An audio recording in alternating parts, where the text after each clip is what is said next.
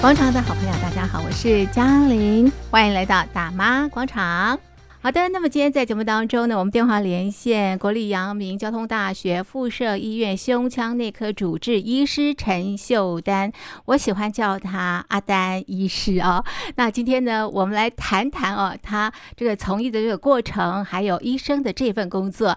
阿丹医师，你好。主持人好，各位听众大家好，是我是阿丹医师，是阿丹医师。你从小志愿就是要当医生吗？对呀、啊，因为小时候常常生病、嗯、哦，所以你希望能够透过自己来治疗自己吗？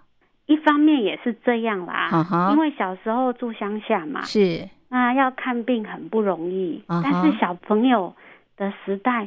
嗯，常常半夜发高烧，都是爸爸骑脚踏车，是。带着妈妈，妈妈背着我这样子踩到踩脚踏车，踩到镇上唯一的一家诊所，踩得非常的远。对，然后我都觉得医生可以帮助我，嗯，那我以后长大也要当医生。哦，是。好，所以有了这样的一个志愿之后呢，你怎么样去达成这样的一个愿望？呃，在小学的时候我就很认真念书，嗯，然后到国中的时候呢，嗯，我也是很认真念书。我们在乡下没有所谓的到外面去补习的，是没有，就只有学校里面的课后辅导。是，那每次寒暑假呢，我都会在家里看书。是，别人在看综艺节目，我就告诉自己，嗯，那一些。歌厅啊，哎，那些歌星或者是演员，他们是在赚钱。嗯，那我呢，要好好念书，我以后才可以当医生。嗯嗯嗯，是抱着这种理念。是，哎，你刚刚提到你们家很乡下，小时候了啊？对，到底多乡下，在什么地方啊？啊，在苗栗院里。哎，我知道院里好像编织很有名哎。对，我的母亲很会编织那个草席。对对，用草帽或者草篮子，对不对？对，我妈妈超会做的。然后我们要从蔺草，妈妈会把蔺草买回家，然后要开始把蔺草剖半，然后晒晒干。嗯嗯。哎，那我们从小就会跟着妈妈就编草席。是，哎，所以阿丹医师，你也会编吗？现在我。我只会编中间的起头跟结尾，我不会。哦，你就是中间一个环节你会编？对对对，因为那个编织草席有很多，有些有花样。哦，对对对，哪个地方要压花，你就是要知道怎么拐。那个我不会。哦，是。然后草席还有分背一的背一，就是你压两根草跟压一根草就不一样的。对，哇，这就是现在的工艺品哎，对，非常我们苗栗非常院里，哈，像我们现在三角就有一个草席的展示中心。哦，哦，是，哇，好，所以我们的阿丹老师小时候呢，就是在院里长大的。那因为小时候常常生病啊，所以那个时候就立志要当医生。那这个过程当中啊，这个很努力的这个读书，所以你大学选的是医学系吗？对，啊，在哪里的学校？在台中中山。以前叫中山医学院，是，现在叫中山医学大学，是，所以就离开家里了，对不对？对对，我高中就离开院里到台北念中山女中。哦，好优秀哦！对，当年就数学考不好，是所以没有上北一女啊，差那么一点点啦。数学考不好，也是前三志愿之一耶。对，以前是第二志愿。对呀，对呀，嗯，那之后就考到台中的。对，当然中间有补习啊，就是重考嘛。嗯，哎、欸、哇，所以从小到你读大学想当医生，这个志愿从来没有改变过，哎。呃，没有改变。哇，立定志向就一定要达成。是。哇，使命必达，所以到了这个呃台中这个读了大学的这个医学系哈。对。好，这个医学系要念几年？六年吗？当时我们那时候念七年，现在六年。有大六是。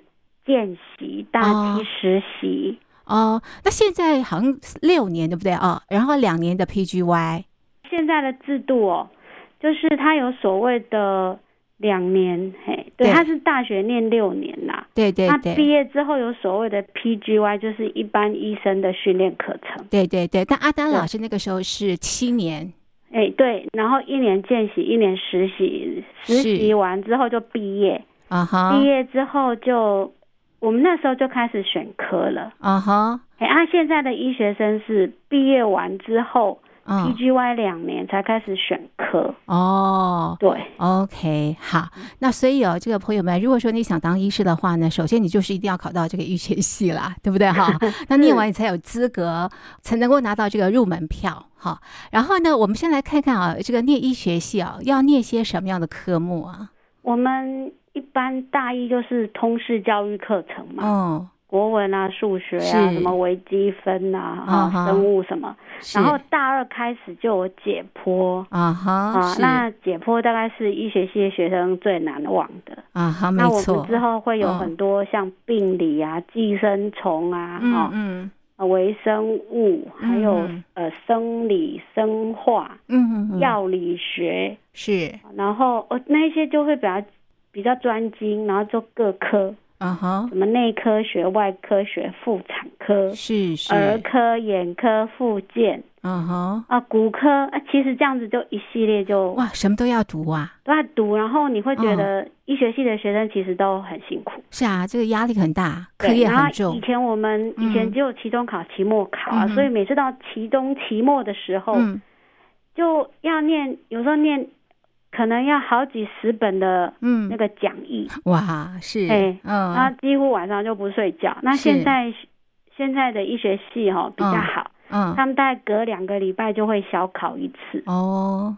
那这样到期中期末就不会考那么多，是这样严格讲起来就是逼着学生一定要赶快念书。哦。是是，就是平常就要念书，不会呃到了这个呃期中。期末。考试的时候一块念，那个东西太多了，量太大了。那这样也可以比较好准备国考啦。哦，因为大四要考第一阶段嘛。对对对。然后之后就毕业的时候考第二阶段。是，一定要第一阶段、第二阶段都过才有医师执照。哦。对，要有国考哦，国考通过之后才能够拿到医师执照，才能够执业，对，对不对？对。是好，那刚刚提到真的好多好多的这个课业啊，在医学系都要学习。不过刚刚呃，阿丹医师也提到，我想最关键、最让他印象深刻的就是解剖学。对，其实解剖学就是让医学系的学生了解人体的一个构造，对不对啊？对，是，但是看图谱是不够的，因为图谱是平面呐、啊。对，啊，你那个。大体老师是解剖课，那个是一个立体的东西，是是。而且当我们医学生站在大体老师面前的时候，嗯，你可以更感受到生命的那一种贵重。嗯哼，对，像我们以前我们还没有上大体解剖课的时候，学长学姐就会叮咛我们上解剖课有一些要注意的事项。嗯。其中有一个就是你要要用非常尊敬的心，嗯，来上这一堂课，嗯哼哼哼。那在大体老老师面前，你不可以不可以随意的去批评大体老师的长相，嗯哼。你不能说哦，这个大体老师长得很胖啊，或者是很矮，或者是怎么样，这些都不行。嗯哼哼哼。然后在上解剖课的时候，不可以嬉笑怒骂，嗯，那。像我自己是要上大体解剖课的前一天晚上，嗯，我一定会把头发什么都洗干净。为什么？因为，这一来表示我对大体老师的尊重，是；二来当时候大体老师很少，是。那我们一组人可能二十个人会用一个大体老师，是。那我们同学就会分组，嗯哼，头部的一组，是；右手手的一组，脚的一组。或者是腹腔的一组，嗯，那这一些人你都要低头嘛，对，因为你要用那个解剖刀，是，那你头低下来，如果你不干净，是不是别人就闻到你的头的味道？哦，虽然我们都会戴一些呃发帽啊什么的，对，可是那种味道。嗯，还是会闻到，是是。那我当时把头发洗干净，就是第一个是尊敬老师，是；第二个是要让我们我们我们的同学们，嗯，大家都有比较好的气味。嗯嗯嗯。在上解剖课其实很辛苦，是？因为福马林的味道非常的刺鼻，哦，要防腐。对，要防腐。嗯嗯。然后呃，以前也不是说这么好，都有冷气嘛，那时候都是就是开窗户。是。那如果我们 我们上了解剖课，是当天一下课，你就要赶快回去洗澡哦，是换衣服。如果你不洗澡，那个味道很浓哦。呃，我印象非常深刻，是有一次我们有一堂就是大体解剖课之后那一天晚上，我们还有课。对，结果我们有个同学呢，他手脚比较快，是他就先回宿舍洗个澡，对，换个衣服再来上课。是，结果我很明显。很明显的感受到它跟我们都不一样哦，味道因为它味道很香。哦，可见那一种福马林的味道，其实嗯，对我们这一群走过大体解剖课的的人，嗯，都会有一层味道附着在我们身上，嗯哼哼哼，对，嗯，那解剖课。是一个学期嘛？对，一个学期之后呢，这一群大体老师是就会集体火化。嗯，那个时候就会办一场公祭。嗯哼哼，学校学生要出席。嗯，然后大体老师的家人也会出席。嗯哼哼哼，所以担任大体老师的这样的一个往生者，他们的火化会比一般平常的往生者要延后个一两年。对。因为它大体往生之后，要先泡福马林处理，嗯，处理完之后再拿到学校给学生使用，是。学生就是一个学期，对，所以嗯，这个大体的火化就会比一般的往生者的火化的时间会拖长，嗯嗯嗯，那相对的对家属而言。那个面对死亡的这种悲伤期，可能也会多延长个一两年。嗯、是，对，嗯，所以这些大体老师都是令人敬佩的啊。哎，不过阿丹医师，你会知道你们当时的大体老师是谁吗？当年我们会知道我们的大体老师是谁，因为会有一个名牌。嗯，但是有一些大体老师是无名师。嗯。那当年无名师的比例还算高。那以前我有听过我们的一些前辈在讲，嗯，就是呃有一些人他是因为呃家境不是很好，嗯，那捐大体的话会对家属有部分的补助，是，所以。早先是有很少很少部分的大体，嗯，嗯，是这样子来的，嗯嗯嗯。那当然，我们那个年代也有我们的医师，嗯，前辈，嗯，像这个我们的医界大佬，他就捐大体，嗯，哦，那时候我们就觉得好感动，嗯，是谁呀？杜聪明哦，杜老师，是是，对，是，那就是真的很很感动，嗯，是。好，那可是现在，因为呃，在台湾有人呃有有单位在推广，所以现在其实捐赠者也比较多，跟你们那个年代相比之下了哦。对，像我自己行医，再过一个月我就满三十年了。是，那我行医当中所看到的一些捐大体的这一些呃。民众哈，或是他们的家属，嗯，其实很多都是因为，他们生前受到医生们很热心的照顾，他们之后就决定要捐大体来回报。比如说，像我之前我有一个老病人，是他每一次看门诊呢，就会强调说，他这一辈子啊，受到医生们的照顾太多了，是他觉得他无以回报，所以他就说，那他以后呢要。诶，要做这个器官捐赠，好。那我那时候就想，啊，老伯伯，你都这么老了，嗯、你要捐的器官应该不多，就是，我心里这么想。可是，嗯、可是你会很感动，就是他有这样的一分心。是啊，哎，就后来他最后一次住院的时候呢，他就急着要找社工，嗯，因为他说他要改捐大体，对，是。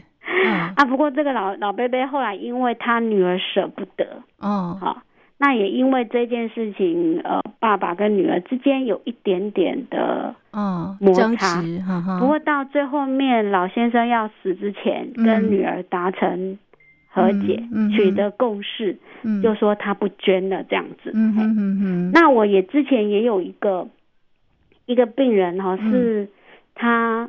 他的妈妈来帮他捐大体，嗯，这个妈妈年纪其实也很大，嗯，他那个这个他的儿子要死要将死之前呢，他就跟我们说，他说啊，他这个儿子啊，年轻的时候不学好，哦，对这个社会呢，就是有一些不是很好的示范，哈。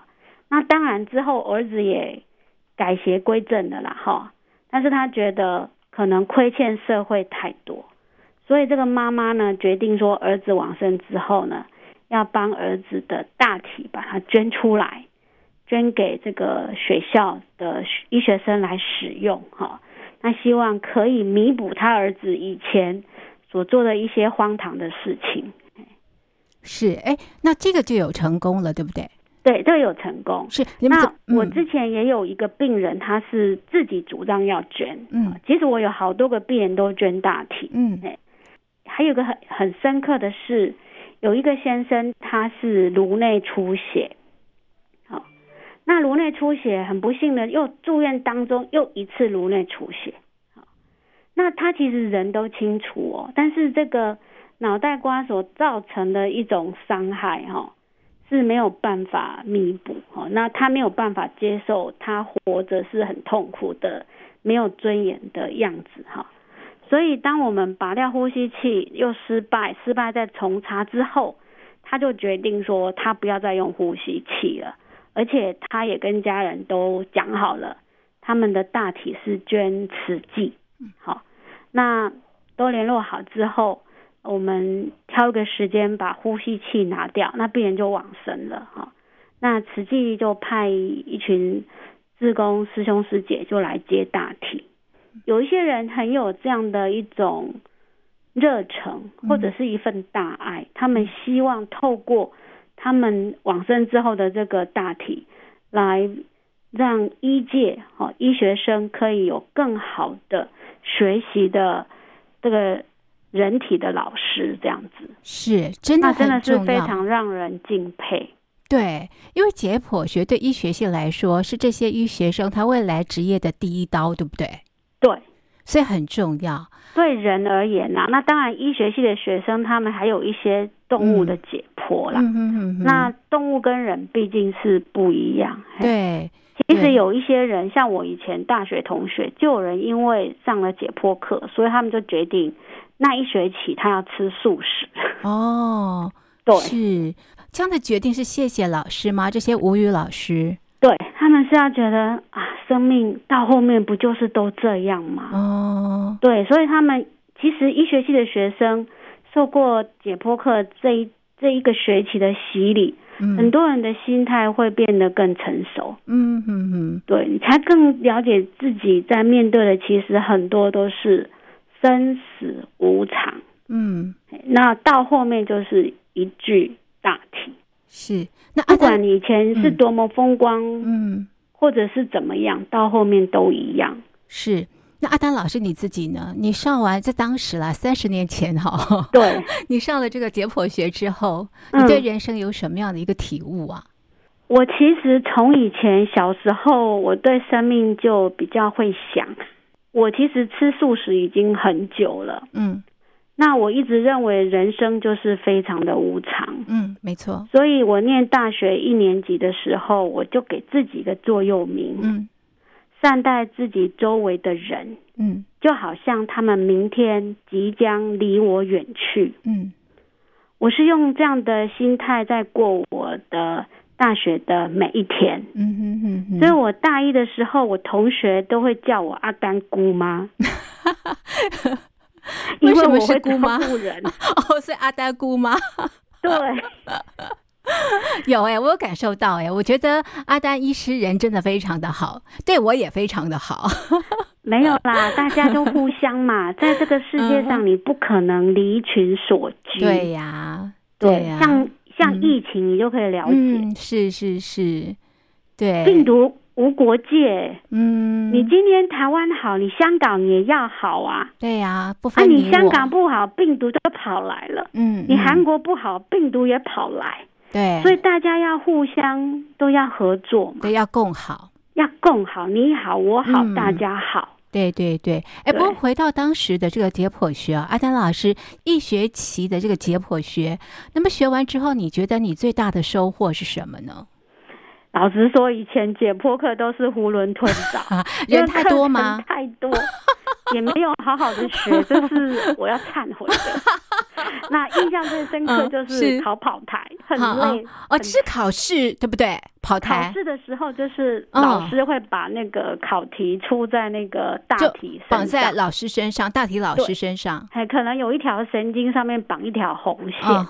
就是说这个是什么？嗯，那一个题号这是什么？对，然后时间一到，你就要往下一个下一个台去跑，而且解答的时间都是以秒来计算，对不对？哦，那个时间都很少。哇，哎，你你过了就就没了。哎，这个很难。过了回来看没有？啊，不行啊，另外一个人已经在那一题上面了。而且我知道是 S 型是吗？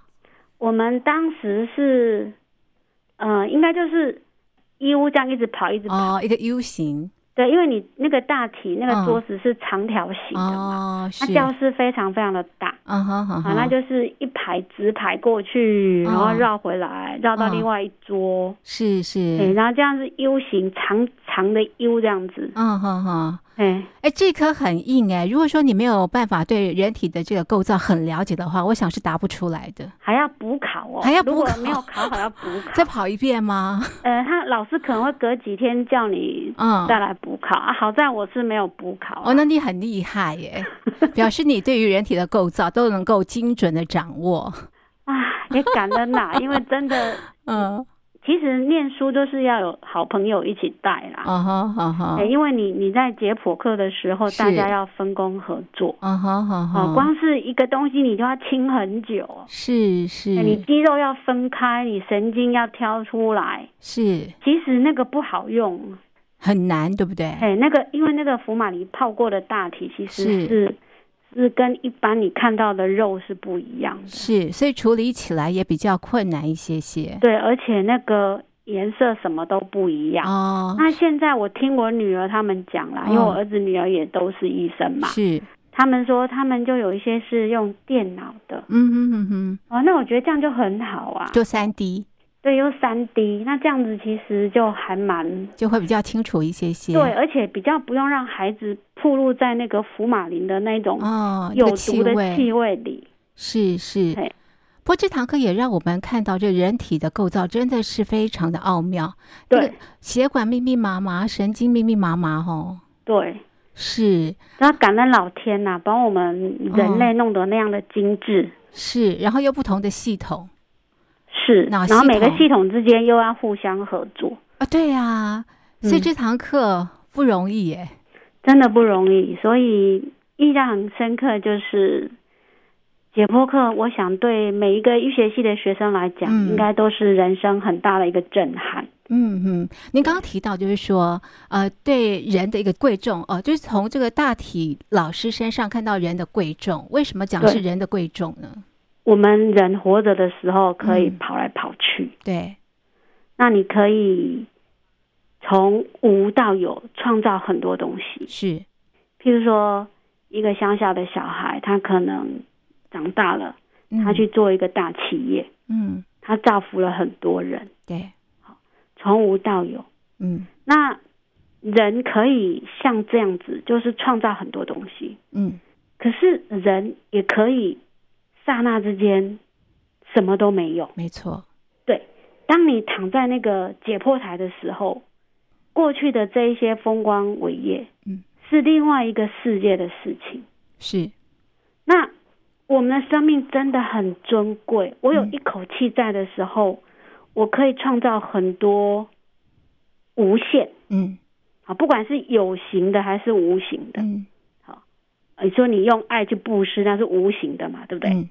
那你做了一堆，比如说你写了一本书，你影响很多人。嗯，你像王永庆先生一样，你开了一个嗯大公司，然后造福很多的员工跟家庭。嗯，那个都很大，对不对？对。那当当我们的生命已经结束了，你没有那一口气的时候，是你就是一个躺着直直的一个躯壳。是，哎，你不要小看哦，这躯壳其实还蛮重的。嗯嗯，因为你不能已经没有办法动了。你光是要搬那个大体，你知道要多少人来搬？是，要多少？那那一种是一种重，你知道吗？那一种沉重的重，跟我们一般在提重物的重是不一样的感受。哦，是，对，嗯，像大体老师其实也是啊。对不对？他在他还有气的时候做这样的一个决定，其实也把他的这个躯壳贡献给这个医疗跟医学系。对，其实你会很感谢那个愿意捐大体的人，嗯，那你也要感谢愿意让他的家人来做大体老师的家属。没错，因为如果你上过大体解剖课，你就会知道这个大体老师其实是要经历我们很多的，嗯。刀这样子，千刀万剐啊，是，然后这样挑，没错，对，挑是挑神经吗？你看到了，你真的会印象深刻。是，阿丹老师，你刚刚提到挑是挑神经吗？挑神经啊，挑血管啊，哦，要挑起来，然后还说要挑一些洞啊，哦，嗯，是是，对。对，所以真的非常的伟大。这些大体老师，阿丹医师，你刚刚提到，就是说呢，你们在职业的过程当中，因为对病人的照顾实在是太好了，那么病人非常的感恩啊，所以愿意捐赠大体。我想你是其中的一位，对不对？我不敢这么说啦，这么客气。我是因为我一直认为、嗯、是。我是个医生，嗯，那病人其实是我的衣食父母，是。如果没有病人，我的薪水也没得来。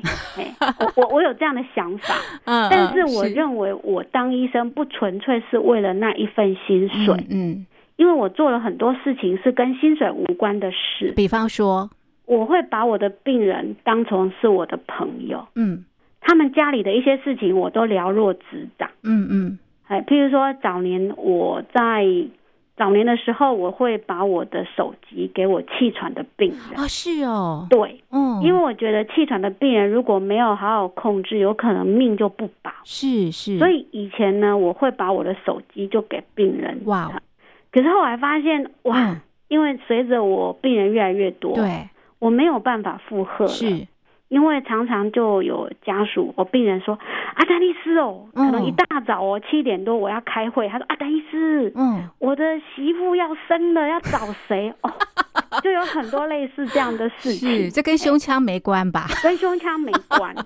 他也问你，对，问我，所以后来我现在不敢了。嗯嗯，是因为现在有很多的事情，万一因为手机被占线。对，很有可能有一些紧急病人处理会被耽搁。是是，对。那我其实做很多事情是跟薪水无关，嗯、譬如说我会去帮病人找社会资源。哇哦，哎，然后病人如果他有一些心灵上的需求，是，假如他需要宗教师，嗯，我会帮他找宗教师。是是，他是佛教徒，我帮他找师傅。以前我们医院没有一个就是固定的宗教师的时候，是。我会去额外帮他找。嗯哼，那有一些病人，他们需要的是，嗯，呃，譬如说临终的一些祷告，嗯，他是基督徒，或者是他是天主教徒，嗯，我就会去帮他找牧师啊，找神父来帮忙。嗯，对。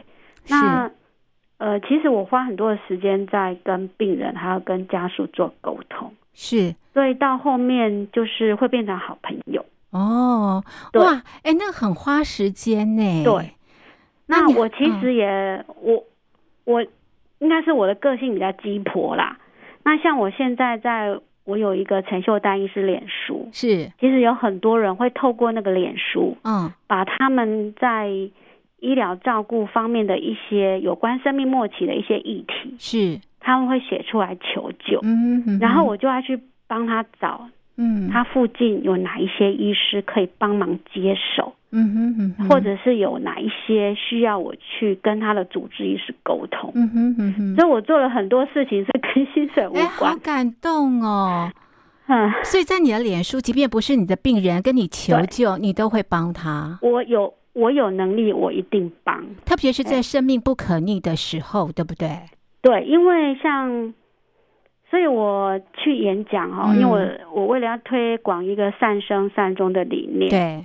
我在疫情之前，其实我的演讲海内外已经好几百场了。是，那我常常去演讲，就会有一些网络上的朋友会拿东西来谢谢我，嗯嗯嗯、谢谢我曾经帮助过他的家人。啊、事实上我也都忘记了，是，那就会让我很感动。他可能会拿着他们家自己种的芭乐啦，嗯，他们家自己种的米啦，嗯，或者是他们附社区里面做的一些木炭，嗯嗯嗯，哦，那一种烧好的竹炭呐、啊，嗯嗯，那我就觉得。天呐，我只是出一张嘴巴，结果你们拿那么多实际的东西来回馈我，嗯嗯、那我婆婆就会笑我，她说：“嗯、你只刚干吃别人的米羹，你也还。”一直说我亏欠人家太多。讲、嗯、是这样讲了，我想你婆婆呢心里头应该非常的开心，因为你是一位好医生，那么才会收到病人这么多的这个礼物哦。不过回头来看看当年你那堂解剖课，那么对于后来你从医有没有帮助啊？有啊，大概我会知道那一些血管啊、神经的走向大概是怎么样。哦，对，就是这些东西，因为我们在课本上还有图谱上看到都是平面的。对，对，那你从大体老师看到的是比较一个有头有尾，从上到下。嗯哼，哎，然后各个器官之间的位置，相对位置，你会比较有印象。是是，所以这堂解剖学。也不能没有，对不对？一定要的。哦，哎，只是说你现在是要用用要用这个所谓的三 D，还是要用实际的大体老师？哦，这就可以去探讨了。但是如果对外科来讲的话，他一定要大体老师吧？对，对，嗯，对外科医师而言，有一个大体老师应该是会比较好。嗯嗯，对对，因为我知道他那个下刀，他的深浅。不同的话，看到的东西也不太一样嘛，对不对？嗯、呃，对，因为有些人，譬如说他比较胖，嗯，那脂肪就会比较厚。对对，那其实这些呃外科医师的养成里面呢，他们就一定是从住院医师开始训练，嗯、每天上刀看上刀，嗯、练练练练久了，他们就成熟了。嗯哼哼哼，对，所以练习很重要。对，练习很重要，熟能生巧哦。是。好，非常谢谢阿丹医师，让我们看到成为一位医生的这个过程真的不太容易哦。好的，那么今天的节目呢就进行到这里，非常谢谢听众朋友的收听，也谢谢阿丹医师的分享，谢谢您，谢谢主持人，谢谢各位听众，祝大家平安快乐，拜拜，拜拜。